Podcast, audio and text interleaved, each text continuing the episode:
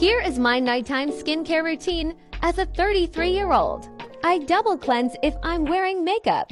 First, oil cleanser, then foaming cleanser. Lather well and work it in for a good minute. Take your time to remove the sunscreen and makeup of the day. Rinse throughout, then pat dry. Next, snail mucin essence for ultra hydration. Pat it in and don't forget your neck. I finish off with a cream retinol on specific areas. The cream formula is great for sensitive skin. Night. Short Cast Club